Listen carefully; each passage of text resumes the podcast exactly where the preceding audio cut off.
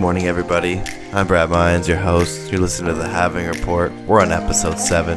There's 92 days left until the next Bitcoin halving occurs.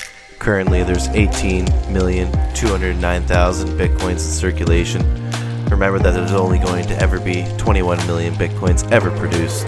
That means right now, there's already 86% of the total Bitcoin already in circulation. We're leaving only less than 14% for the rest of the world to fight over as Bitcoin continues to take over markets. The price of Bitcoin is 10,100 US dollars. For my Canadian listeners, that is 13,400 Canadian dollars.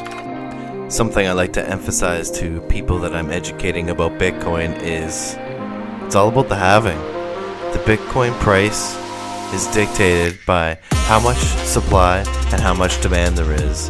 And when the Bitcoin halving occurs, half of the supply of Bitcoin is going to be cut. That means that demand stays the same, but the supply goes way down. When that happens, the price of anything goes up. That's just simple supply and demand economics. Bitcoin's already worth three times more than it was at its low point in the past bear market that we just survived. I hope you survived anyway.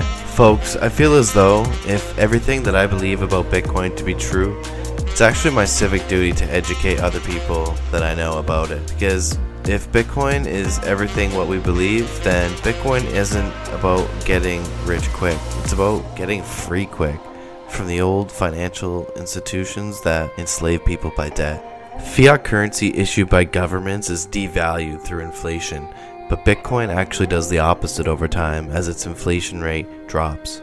Although I really enjoy you tuning into my podcast, you're never going to know a lot about Bitcoin just by listening to podcasts. If you truly want to know and you truly want to educate yourself, I say that you should take in multiple forms of information from multiple different types of platforms and books and podcasts and YouTube videos with the proper people. Andreas Antonopoulos is someone good to listen to. Consume what you can, guys, and I'll do my best to keep the podcast dense so you can take away some value from it. What I can tell you is that historically, Bitcoin has gone up from the three months prior to the previous halvings. That means we may not see Bitcoin below 10 grand again. You may have to start accumulating at these prices. I really don't personally think it will go below 8 or 9 grand again, so close to the halving. And then after the halving, we are expecting the big, big increase. Thanks for tuning in.